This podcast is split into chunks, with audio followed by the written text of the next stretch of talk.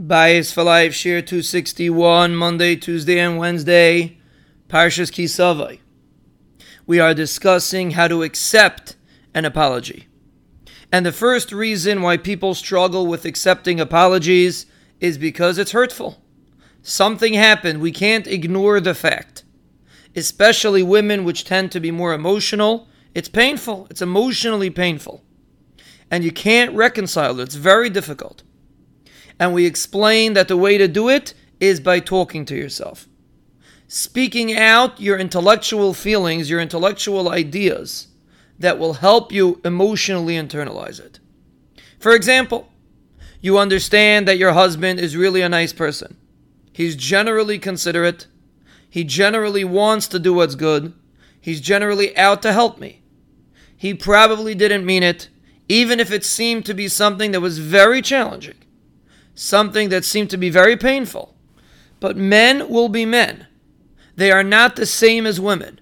They communicate differently. Different things bother them than bother women. And truthfully, if I would be in his shoes, I probably would respond the same way he did. And for a husband, you could say the same thing about a wife. Talk to yourself. If it's bothering you, if you have a difficult time accepting the apology, talk to yourself. Explain to yourself. Women are different. They do things differently. Different things bother them. They don't notice certain things. There's no point in hanging on to something that maybe if I would be in her shoes, I would respond the same way. By talking to yourself, you are able to alleviate the emotional feelings. You are able to get yourself into the state of accepting the apology.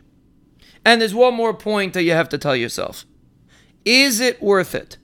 Tell it to yourself my most important relationship is with my spouse.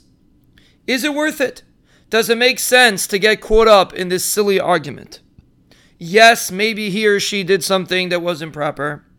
And yes, it was hurtful. But I don't want this relationship like this.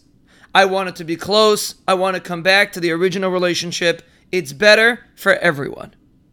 Repeat these words to yourself again and again, and you will see you'll have an easier time accepting the apology.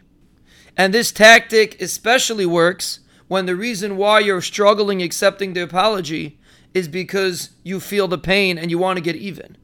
You don't want your spouse to be able to get away so easily with just an apology. Sometimes this can be a subconscious feeling, but it's very normal.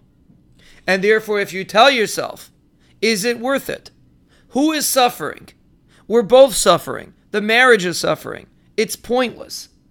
There's no point in wallowing in my anger and my frustration. It's worth it to be able to move on. Tell it to yourself, and you'll be able to overcome these powerful emotions that disturb your ability to accept the apology.